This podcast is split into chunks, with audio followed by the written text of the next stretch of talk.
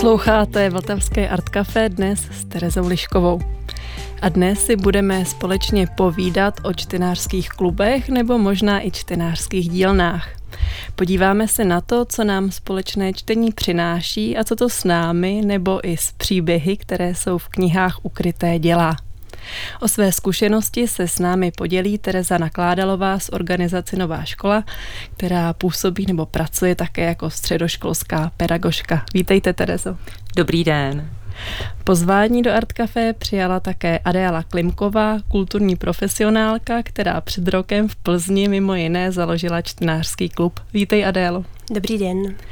A do třetice tu s námi sedí ve studiu knihovnice Irena Tomášková, která se s námi podělí o zkušenosti se čtenářským klubem, kam chodí hlavně seniorky a seniori a tento klub funguje na pražské pobočce Městské knihovny na Novodvorské. Dobrý, Dobrý podvečer. Den. Vítejte, Ireno. Dobrý den. A aby byla mozaika čtenářských klubů ještě o něco pestřejší, tak budeme v průběhu pořadu volat do Brna, kde je Helena Hubatková Slucká, která vede čtenářský klub pro děti, které nemají češtinu jako mateřský jazyk. A stejně jako v jiných art café nás bude i dnes eh, provázet výběr hudebních skladeb, za kterým stojí kolega Pavel Zelinka. A na začátek si pustíme jeden protest song. Stojí za ním americká transgender písničkářka Ezra Furman. Ta při čtení starého zákona došla k tomu, že vyslovování jmen na hlas může být zárodkem skutečného osvobození. A tak přišla s písní Book of Our Names.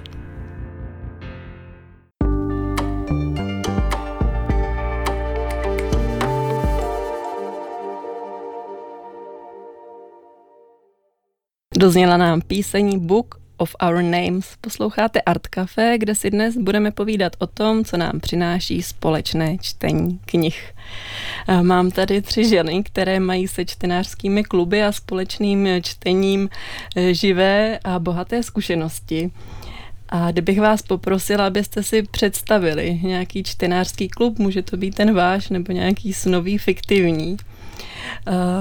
A představili byste si členky nebo členy tohoto klubu a jejich dresy, co by měli tito lidé na sobě, nebo jaké barvy by ten klub měl, co by měl ve znaku. Adélo.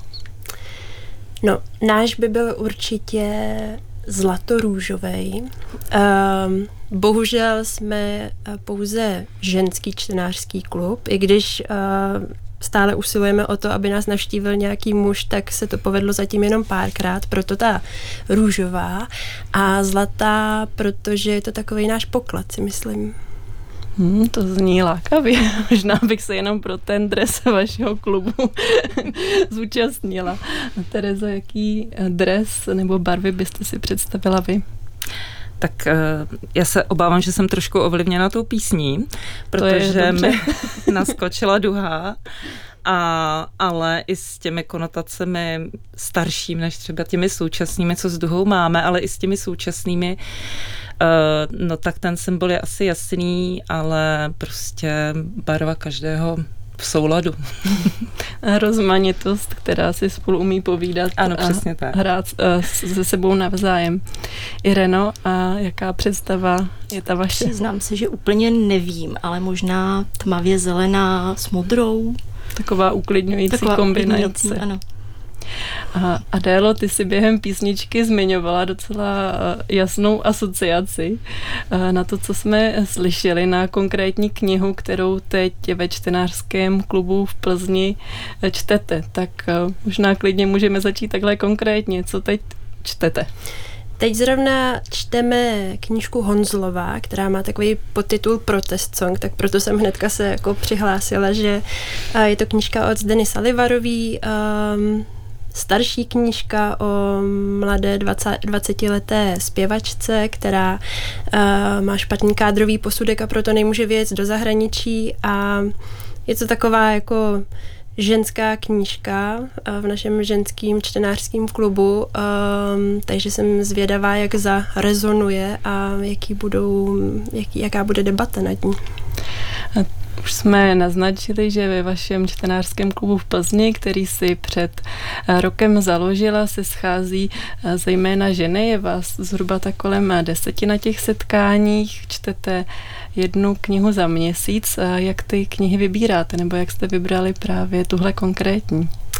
Vybíráme vždycky společně, protože je to jako mm, velký závazek určit někomu nebo takovýhle skupině, co bude měsíc číst, protože musíš s tou knížkou strávit docela hodně času a, a tak. Takže jsme, máme takovou jakoby demokratickou, snažíme se o demokratickou schodu. Vždycky na konci setkání uh, se snažíme nějakou knížku společně vybrat.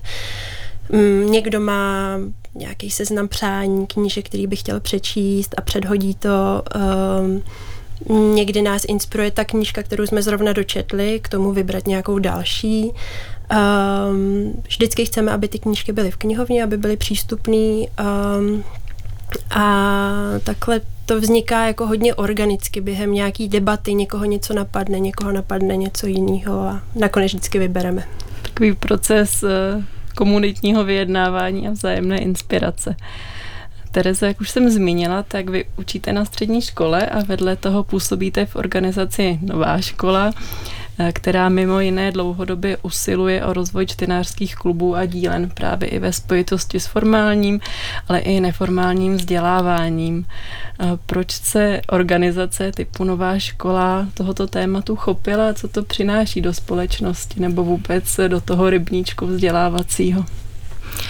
Tak eh, Nová škola se tohoto tématu chopila. Jenom upozorím, že je to Nová škola nezisková organizace z Prahy a ne to brněnské nakladatelství. Vidíte to, já zase neznám, tak mě to ani nenapadlo Ale odlišit. učitelé a lidé z uh, formálního vzdělávání to budou dobře znát. Uh, my jsme se tohoto tématu chopili před tak zhruba 12 lety a tak nějak se to stalo způsobem, že Nová škola dlouhodobě podporuje vzdělávání žáků s různými handicapy a především těmi sociálními. A mm, stalo se to spíše tak, že se v nové škole sešli ti správní lidé, které toto téma zajímalo a správná výzva z ministerstva školství a také správná inspirace, kdy naše kolegyně zažila v Británii podporu právě čtenářství v sociálně slabších rodinách, tím, že děti dostávají pravidelně knížky a chtěla něco mm, přinést i sem do Čech v tomto směru. Uh, ono se to úplně ministerstvu nelíbilo, aby děti dostaly jenom knížky a chtěli, aby dostali ještě něco k tomu. A tak vlastně vznikly čtenářské kluby, a čtenářské kluby byly mm, formátem, kdy se potkávali učitelé, nebo stále se potkávají učitelé a knihovníci, tedy formální, neformální vzdělávání. A tady ten, ta forma toho našeho klubu, třeba se dostaneme k tomu, protože je hodně odlišná od toho, co říkala Adéla, tak se začal přelívat jak do toho formálního vzdělání, tak třeba do těch knihoven a, a nyní už nemůžeme říct úplně, že třeba jsou to jenom kluby, ale podobné činnosti děláme přímo třeba při vyučování, dějí se v knihovně a tak. A ty vaše kluby tedy stojí eh, primárně na jakých principech? Tak eh, je tam základní taková, mm, základní účel toho klubu nebo cíl je, aby eh, se děti potkávaly s knihami, protože si myslíme, že pro mnoho dětí to není úplně přirozené, není to běžné a bohužel ani ve škole někdy se jim to nestane. Tak eh, aby zažili radost četby, tak to je hlavní cíl a jak ten klub vypadá, je, stojí na takzvaných třech pilířích. Jedním z nich je, aby si mohli děti mezi sebou povídat o tom, co čtou, a nebo si povídat o tom, proč nečtou třeba. to může být taky dost důležité. Je pro mnoho je.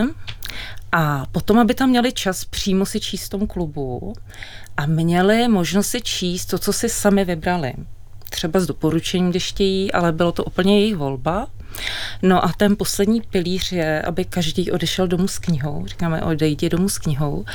A jde o to, aby těch knih tam bylo dostatek a mohli si vybrat. A když tu knihu zase donesou v té stejné tašce, do které si strčili a celý týden neotevřou, ale mají už doma zárodek nějakého podnětného prostředí pro jejich nějaké další čtenářství. Tak je to, můžeme to pojmenovat i jako nějaký budování vztah té literatuře a ke knize, který pak může člověk během života dál rozvíjet, když má na čem stavět. Ano, přesně tak.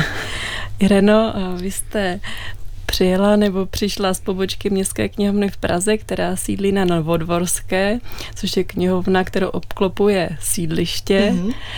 A u vás vznikl na začátku tohoto roku taky čtenářský klub, který cílí na ty starší dospělé.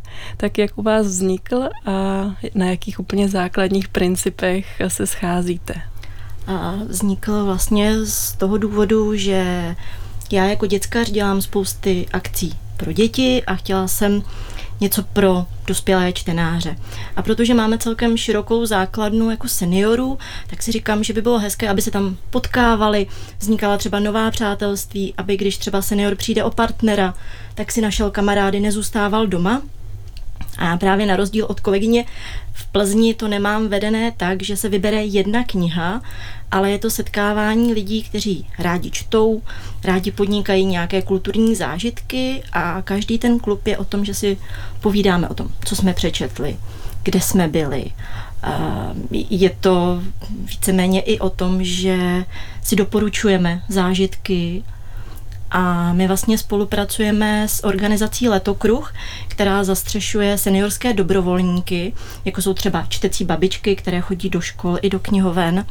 A právě jeden z těch dobrovolníků, pan Zdeněk, nám ten klub vede. Mm-hmm. Že to mhm. není jako přímo moje iniciativa, já jsem tam jenom takový ten pomocník a on vlastně celou tu diskuzi moderuje, Eh, také nám doporučuje, pokud eh, jsou lidé, kteří by rádi využívali třeba moderní technologie, jako jsou čtečky, a nevědí, jak na to, tak on jim s tím pomůže, poradí, což je skvělé. A chodí k nám nejenom eh, členové toho letokruhu, ale už si i naši čtenáři jako přišli na to, a tady se něco každý měsíc děje a mohlo by to být zajímavé. Takže se nám nabalují čtenáři a teď jich máme kolem deseti, když se sejdou všichni a dokonce máme i muže. tak to není žádná samozřejmost tady v těch komunitních to ne. projektech. A scházíte se tedy jednou za měsíc vždycky ve stejný den? Ve stejný den, je to vždycky každé třetí úterý v měsíci a máme dokonce členku, která pravidelně zapisuje, o čem si povídáme, co jsme si doporučili a následně většinou už druhý den nám všem posílá newsletter, aby jsme si nezapomněli ty informace, které proběhly na tom klubu. Tak to zní jako dobře fungující uh, skupina nebo společenství, které se vám daří na Novodvorské rozvíjet. My jsme teď udělali takový krátký vstup do různých eh, knižních nebo čtenářských klubů a po tomto vstupu nás čeká další písnička, ta tentokrát bude z dílny americké harfenistky a zpěvačky Joanny Newson a pustíme se jí single The Book of Right On, kde bude vyprávět o boji s egem v partnerském vztahu, kde si ovšem snaží vypomáhat citáty z Bible.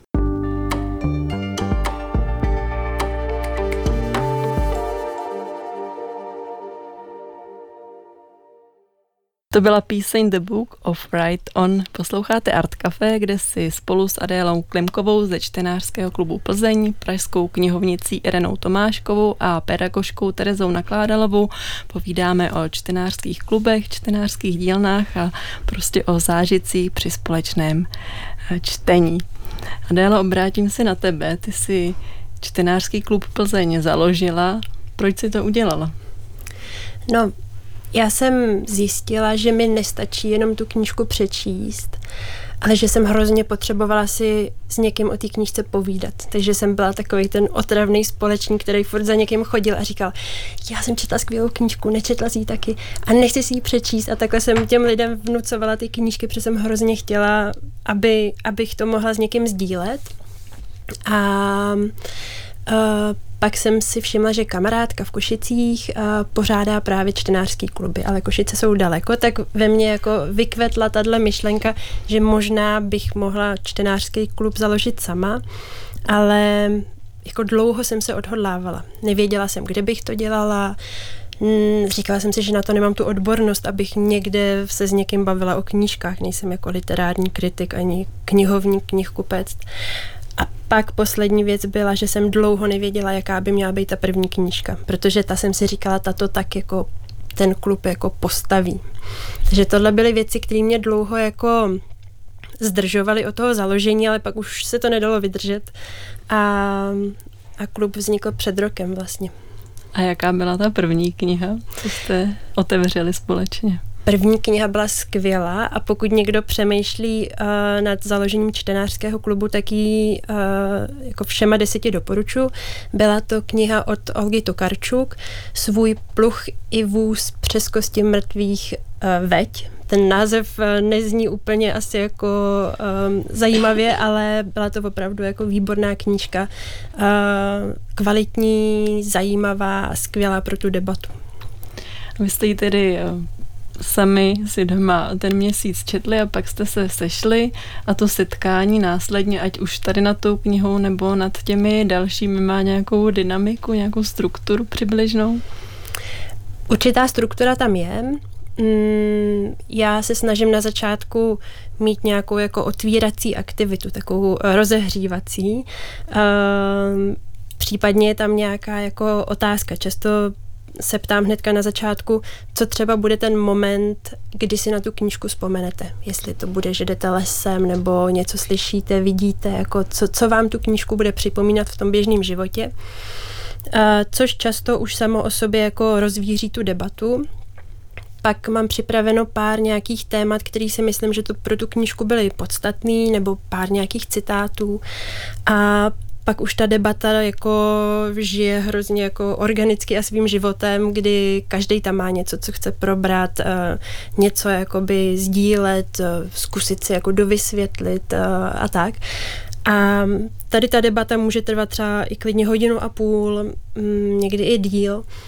A pak se snažíme ji ukončit, což někdy skoro nejde, ale míváme na konci hodnocení od jedničky do desítky. Já vím, že to je jako hrozně takový jako strukturovaný, ale já to mám takhle ráda a vlastně jsme se to naučili, že tu debatu nějak jakoby zavřeme.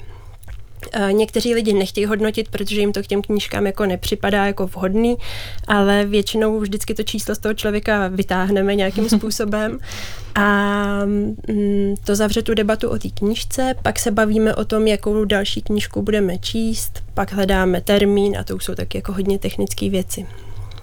Tak si tak otevíráte různé pohledy a způsoby čtení nebo nahlížení na ten příběh, které, který ta kniha přináší.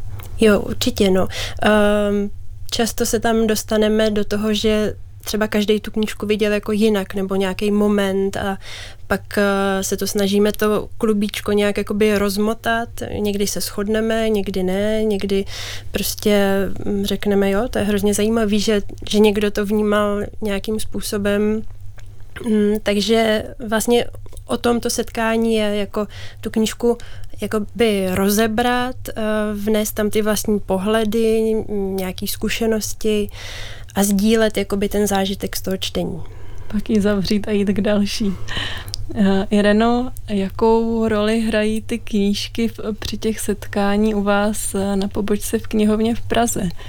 Co tam podněcují nebo přináší do těch diskuzí a setkání? Eh, rozhodně ne každá knížka se všem líbí. Když si navzájem doporučujeme něco zajímavého, tak pak třeba přijdou a říkají, Ježiš Maria, co jsi mi to doporučila, to bylo úplně strašný. Já jsem třeba takhle doporučila knížku Dobrá znamení od pana Pračeta, tak mě s tím skoro všichni vyhodili. ale zkusila jste to. Zkusila jsem to, ale pak na druhou stranu jsem jim doporučila starší sci-fi zpěv Drozda a to se líbilo což mě překvapilo teda.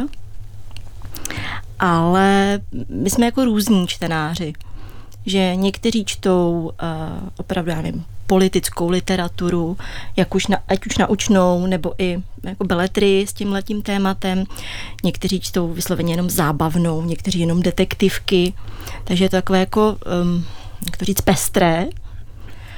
A vždycky si tam najdeme něco, co někoho štve, někdo to obhajuje a my se třeba hrozně snažíme jako vyhnout nějakým politickým debatám a diskuzím, ale občas na to jako přijde řeč, tak se to snažíme jako klidnit, že teda se nebudeme hádat, že jsme kamarádi a tohle do toho čtenářského klubu vlastně nepatří. Mm-hmm. Ale takové sdílení různých zkušeností a pohledů na svět, ano. který už ty lidi mají za ten život dlouhý nastřádáno poměrně dost, se tam ano. prostě přirozeně ano. objevuje. Že oni vlastně mají jako zkušenosti úplně jiné než já, pamatují jinou dobu, tak i třeba s pohledem jejich eh, mládí na současnou dobu je to občas jako velmi, velmi zajímavé, ten pohled. Terezo, když se podíváme eh, do škol, do té oblasti toho formálního vzdělávání, kde ty knihy také nějak získávají nebo si dobývají ten svůj prostor, eh, tak eh, vy se, teď se ta, také zasazujete o rozvoj takzvaných dílen čtení. Tak co takové dílny přináší, jak vypadají, co se tam všechno může stát? Tak já možná nejdříve začnu tím, jak ty dílny čtení vypadají. Eh, v podstatě je to ta část čtenářského klubu, kdy si děti čtou knížku podle svého výběru a um, základ dílny čtení je, každý má svoji knihu, kterou si sám vybral, nikdo mu ji nevnutil a máme tady společný čas, aby jsme si každý tu svoji knížku čet. A potom sdílíme vlastně zážitky z té četby, ale protože by se nám to mohlo rozpliznout, když každý čteme něco jiného, anebo naopak třeba nevíme na to, eh, jak, jak na to, jak vlastně se o knihách bavit, tak eh, tu dílnu čtení provází takzvaná mini lekce, která je před tou četbou, kdy vlastně učitel nebo vedoucí klubu nějak směřuje tu četbu každého, ač každý čte různě dlouho, různě náročnou literaturu a hlavně různý titul. A může to být například tak, eh, sleduj, co dnes dělala hlavní postava a mm-hmm. pak si o tom popovídáme. To je vzrušující zadání, hned bych ho šla plnit. Takových zadání vzrušujících máme mnoho. No a eh, důležité je, že vlastně tam probíhá to vlastní čtení.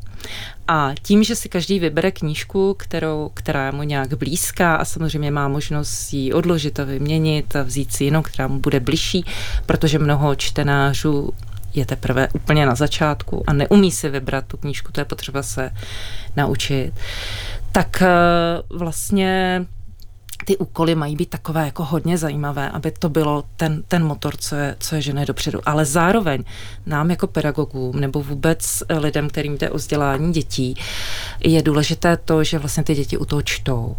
A my jsme si říkali, že v nové škole necháme odlít obří zlatý, teď bychom byli teda ve vašem klubu, ale ne růžový, jenom zlatý nápis pana psychologa Václava Martina, že, při, eh, že pro dítě je každé čtení učením. Tedy vlastně takové ty obavy, tak oni si tady teď čtou nějaký, prostě nějaký brak a vlastně se nevzdělávají tak, tak vlastně pro pedagoga pedagog si může odechnout, protože vlastně probíhá vzdělávání jednoznačně, protože ty děti čtou. A bohužel se stává, že vlastně ty děti už dneska mají málo možností, eh, kde číst nebo jak tomu přijít. Ač třeba jsou i a paradoxně a, a největší paradox je, že škola to považuje vlastně za základ vzdělávání. Nevím, jak to bude v budoucnu, možná se posuneme do nějakých jiných znakových systémů, ale teď ještě stále platí to psané slovo jako základ vzdělání a jeho dekodování. No ale kolik času se ve škole věnuje samotnému čtení. Tak nám připadají dílny čtení jako dobrý prostředek, který právě jste řekla, že by vás to bavilo, tak i většinu dětí, ne všechny, baví. A vy jste ještě i na, na webu organizace Nová škola, možná i v té nové publikaci s knihou do školy, která je volně ke stažení, kterou jste připravila spolu s Pavlou Štěpánovou, zmiňujete různé druhy čtení nebo různé postupy, které může člověk při čtení uplatňovat. Tak Vyjmenovala byste nějaké vlastně, jaké strategie můžeme kultivovat jako děti, asi i jako dospělí?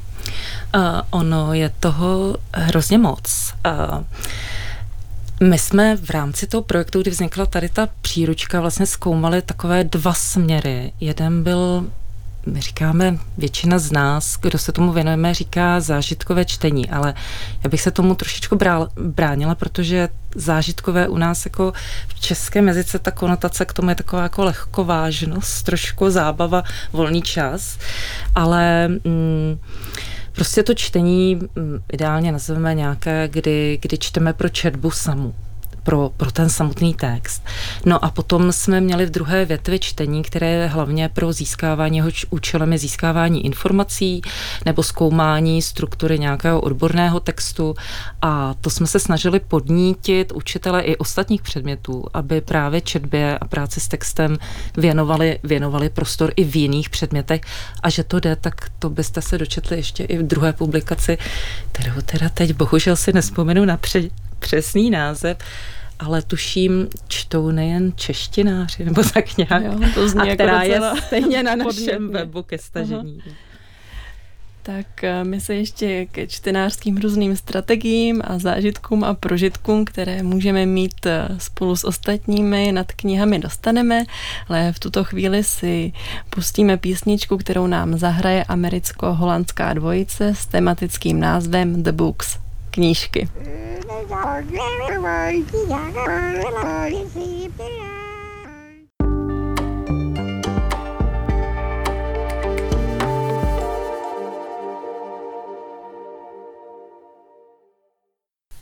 To byl single A Cold Freezing Night, a, a, který nám právě dozněl, který jsme tady veselé komentovali.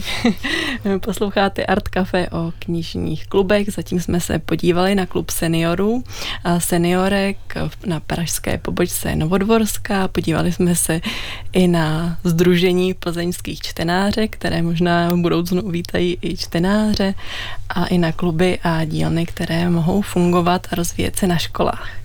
Ale teď nás čeká telefonický exkurs do brněnského klubu, který se jmenuje Mezi řádky, kde našli svůj prostor i děti, které nemají češtinu jako mateřský jazyk. Aktivity tohoto čtenářského klubu nám popíše Helena Hubatková Selucká, která je s námi ve spojení po telefonu. Zdravíme tě z Prahy, Heleno. Taky zdravím do Prahy, dobrý den. A ještě Helenu krátce představím. Helena vystudovala katedru informačních studií a knihovnictví na Masarykově univerzitě a ve své současné praxi se snaží propojovat digitální technologie, literaturu a čtenářství a v tomto balíčku svých aktivit se často zaměřuje právě na děti, které mají specifické potřeby. Tak Heleno, když se podíváme na klub mezi řádky, tak od kdy tento klub funguje a kdo se ho účastní, pro koho je určený? Tak my jsme naši společnou cestu podpory čtenářství v online světě začali uh, skoro před dvěma lety a reagovali jsme vlastně na takovou tu covidovou situaci, kdy byly zavřené knihovny a jiné instituce a vzdělávání se přeneslo do online prostoru, který kromě řady limitů ukázal taky možnosti, jak se s tím čtenářstvím dá živě pracovat. A já jsem hrozně toužila potom, abychom eh, to mohli potom vyzkoušet i v době, kdy se svět vrátil, řekněme, k normálu. A tak jsem oslovila eh, lidi kolem sebe na internetu, jestli by měli zájem společně se mnou vyzkoušet, jak by mohl vypadat čtenářský kroužek na internetu v tom online prostředí. A kdo se připojil do tohoto společenství? Eh, připojilo se zpočátku asi eh, šest dětí eh, se svými rodiči, aby jsme si řekli, jaké jsou vlastně naše představy a různě se to tak jako promítalo, občas nám nějaké děti přibudou, občas nám nějaké děti ubudou. Pravdou je, že v této chvíli má náš kroužek vlastně dva stabilní dětské čtenáře, nicméně jsou vlastně v tom kroužku celou dobu a společně vlastně formujeme tu naši uh, cestu za tím čtenářským dobrodružstvím. Takže my uh, o to méně, co máme v kvantitě, tak věříme, že máme v kvalitě. A jaké tituly například čtete, nebo jak vybíráte to, co budete číst? No my to máme podobně, jak říkali kolegyně přede mnou se čtenářskými kluby, že nejdeme cestou, že bychom četli jednu společnou knížku, protože, jak si říkala na začátku, eh, děti, které chodí do kroužku nebo se účastní kroužku, eh, jsou děti, které mají odlišný mateřský jazyk, tudíž jejich eh, čtenářská vyspělost je v češtině na jiné úrovni než v tom jazyku, který je jejich primární. Tak se snažíme jít cestou, že si vybíráme společné téma, takovou čtenářskou výzvu každý měsíc eh, dáme dohromady, nebo jednou za tři měsíce každý vlastně vybere jednu výzvu na jeden měsíc a každý si vybrá vlastně knížku, ve které to téma nějakým způsobem rezonuje, ale nečteme knížku, nebo většinou se nám stává, že nečteme knížku společně, protože jak jsme v kroužku různého věku, děti mají 9, 11 a můj věk k tomu, tak eh, ani nemůžu úplně čekat, že najdeme jednu knížku, která by oslovila všechny tři zároveň. Takže každý čteme to svoje a sdílíme tu zkušenost toho přečteného, co nás na knížce zaujalo, co nás překvapilo, co nás bavilo, co nás nebavilo. A tak si vlastně vzájemně i doporučujeme to, co uh, by stálo za to, aby si přečetl někdo další. A jak může vypadat konkrétně taková čtenářská tematická výzva? Tak třeba ta poslední, eh, se kterou pracujeme, je, naše téma je věci, které ožívají v knihách mm-hmm. nebo v příbězích, tak uh, jsme šli po linii, co může způsobit, že ta věc ožije. Takže jsme vymýšleli, co všechno vlastně v našich literárních příbězech na základě naší uh, zkušenosti vlastně ožívá, ať už kouzlem, kouzelnou baterkou, nějakou formulí nebo kouzelným sluchátkem, jak ta věc může ožít. A teď uh, pracujeme vlastně se tím, uh, jak má vypadat dobrý popis a dobrá charakteristika, ať už věci nebo člověka. A výsledkem, k kterému bychom se zhruba za tři týdny chtěli dostat, je to, že na základě nových znalostí, popisu a charakteristiky dokážeme dobře naformulovat prompt pro umělou inteligenci.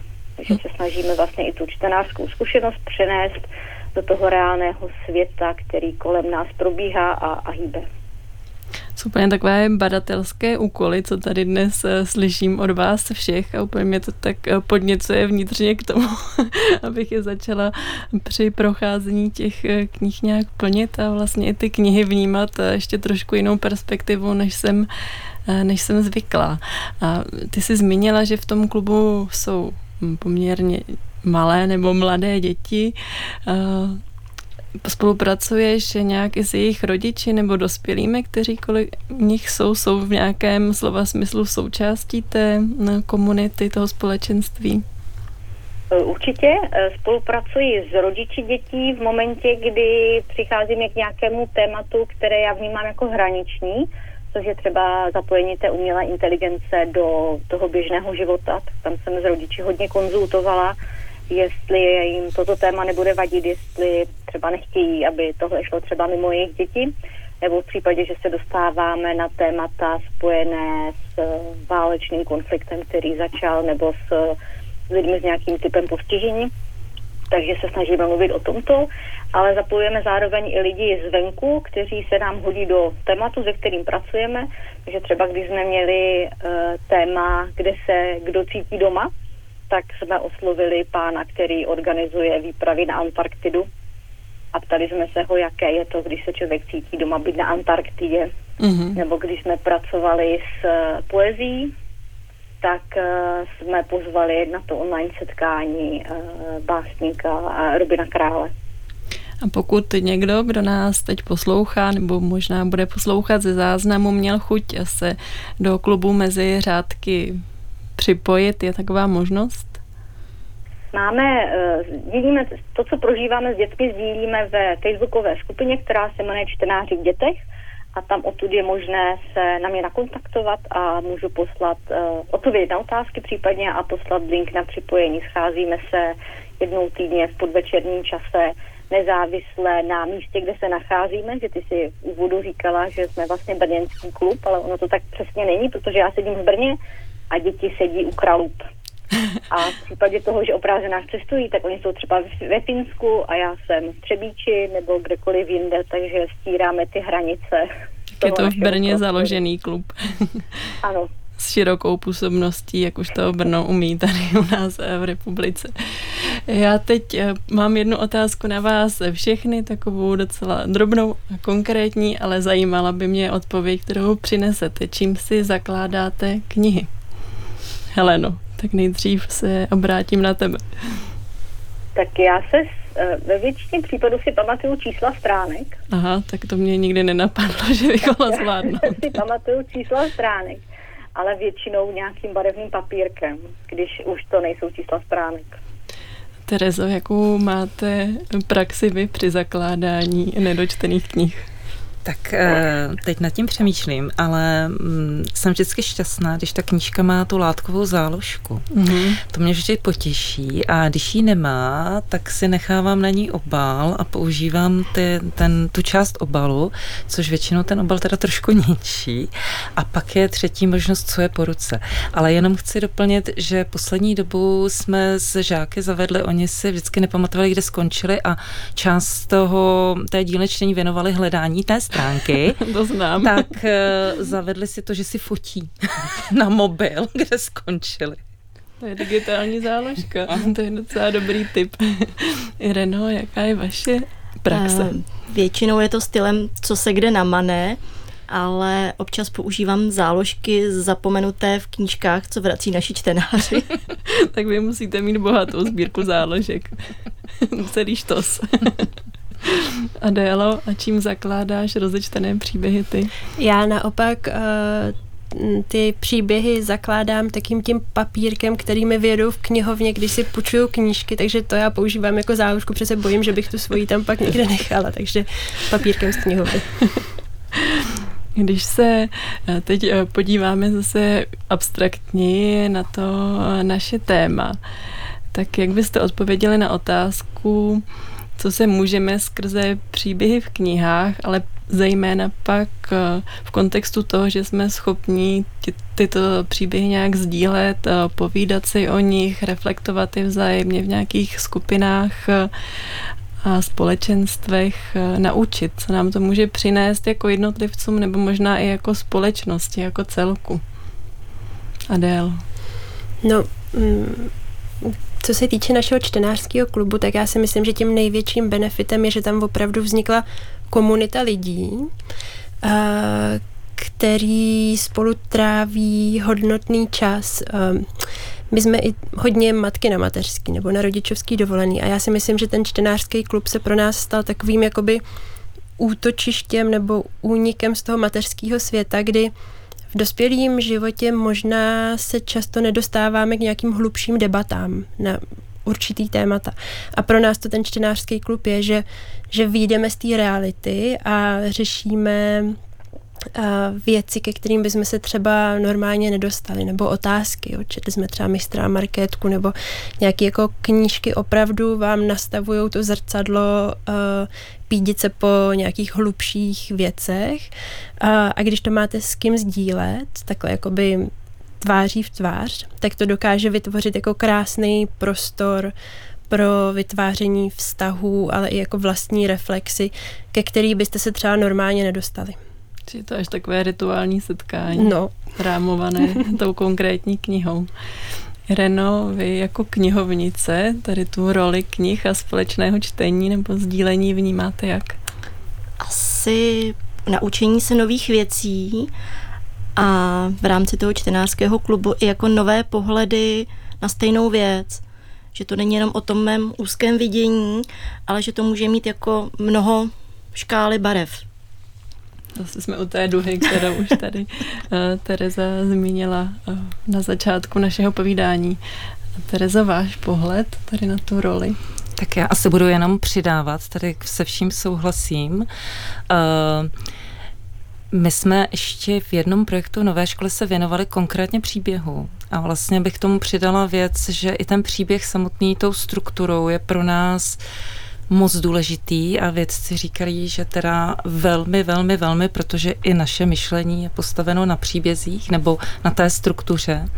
Takže vlastně to, že příběhy čteme, setkáváme se, tak se s tou strukturou nějakým stylem potkáváme a pokud se i naučíme, jak ta struktura funguje, tak eh, nám to může pomoci v čtení příběhů dneska tak často frekventované slovo těch různých narrativů.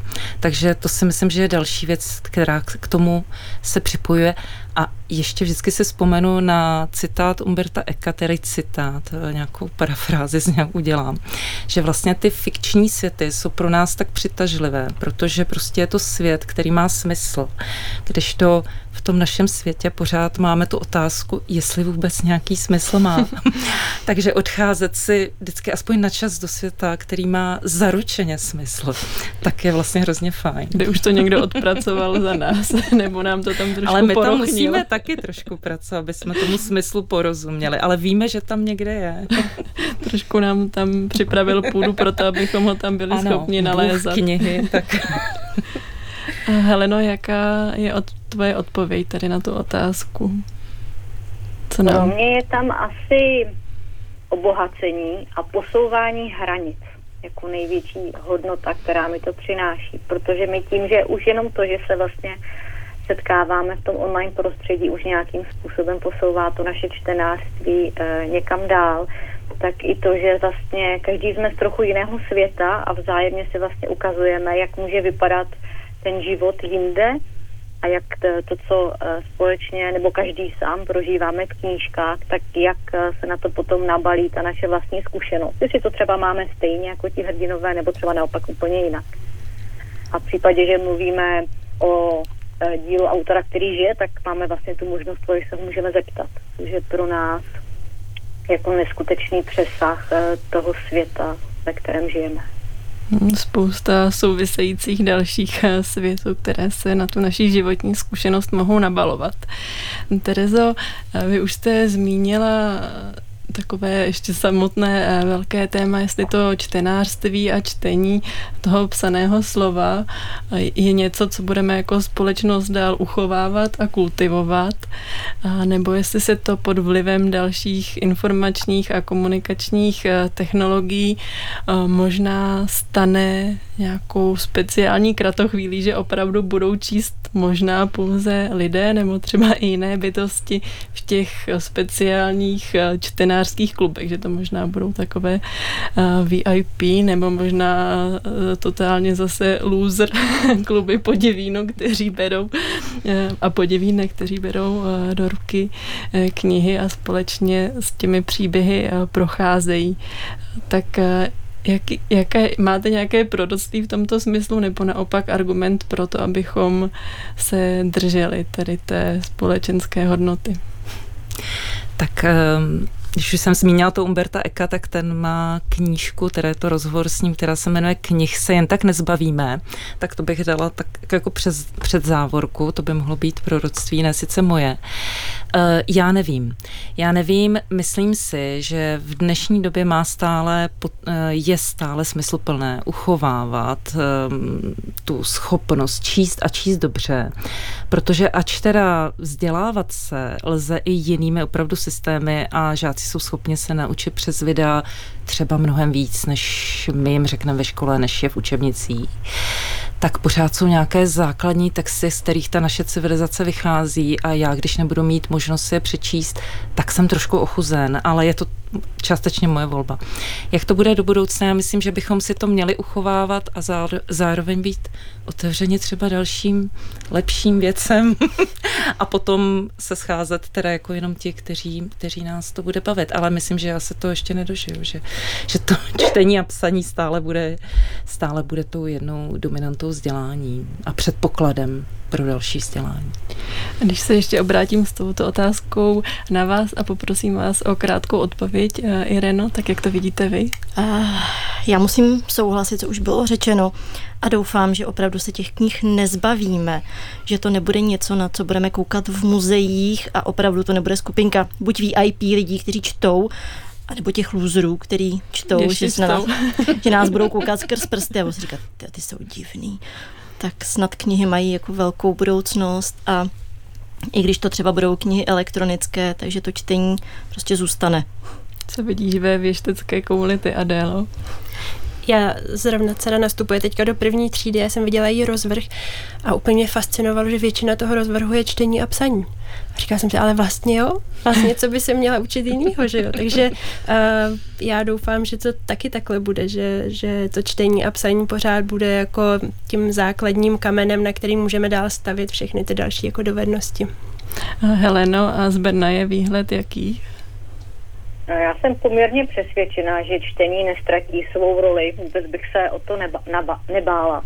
Pravda je, že budeme možná muset bojovat o některé formáty knih, ale jsou výzkumy, které ukazují, že eh, čtení eh, obrazovek a čtení papírové knihy v sobě nese různé jiné eh, věci související s rozvojem mozku, takže si věřím tomu, že i to čtení v té papírové podobě zůstane. Vůbec bych o tom nepochybovala. Tak to vypadá podle tady na toho našeho velmi ale specifického uskupení, když jsme se tady eh, sešli, že prorokujeme knihám, záložkám a všem souvisejícím kratochvílím eh, docela blahou budoucnost. Naše Art Café končí, byla s námi ve spojení knihovnice a lektorka Helena Hubatková Selucká. Díky Heleno. Děkuji, mějte se hezky.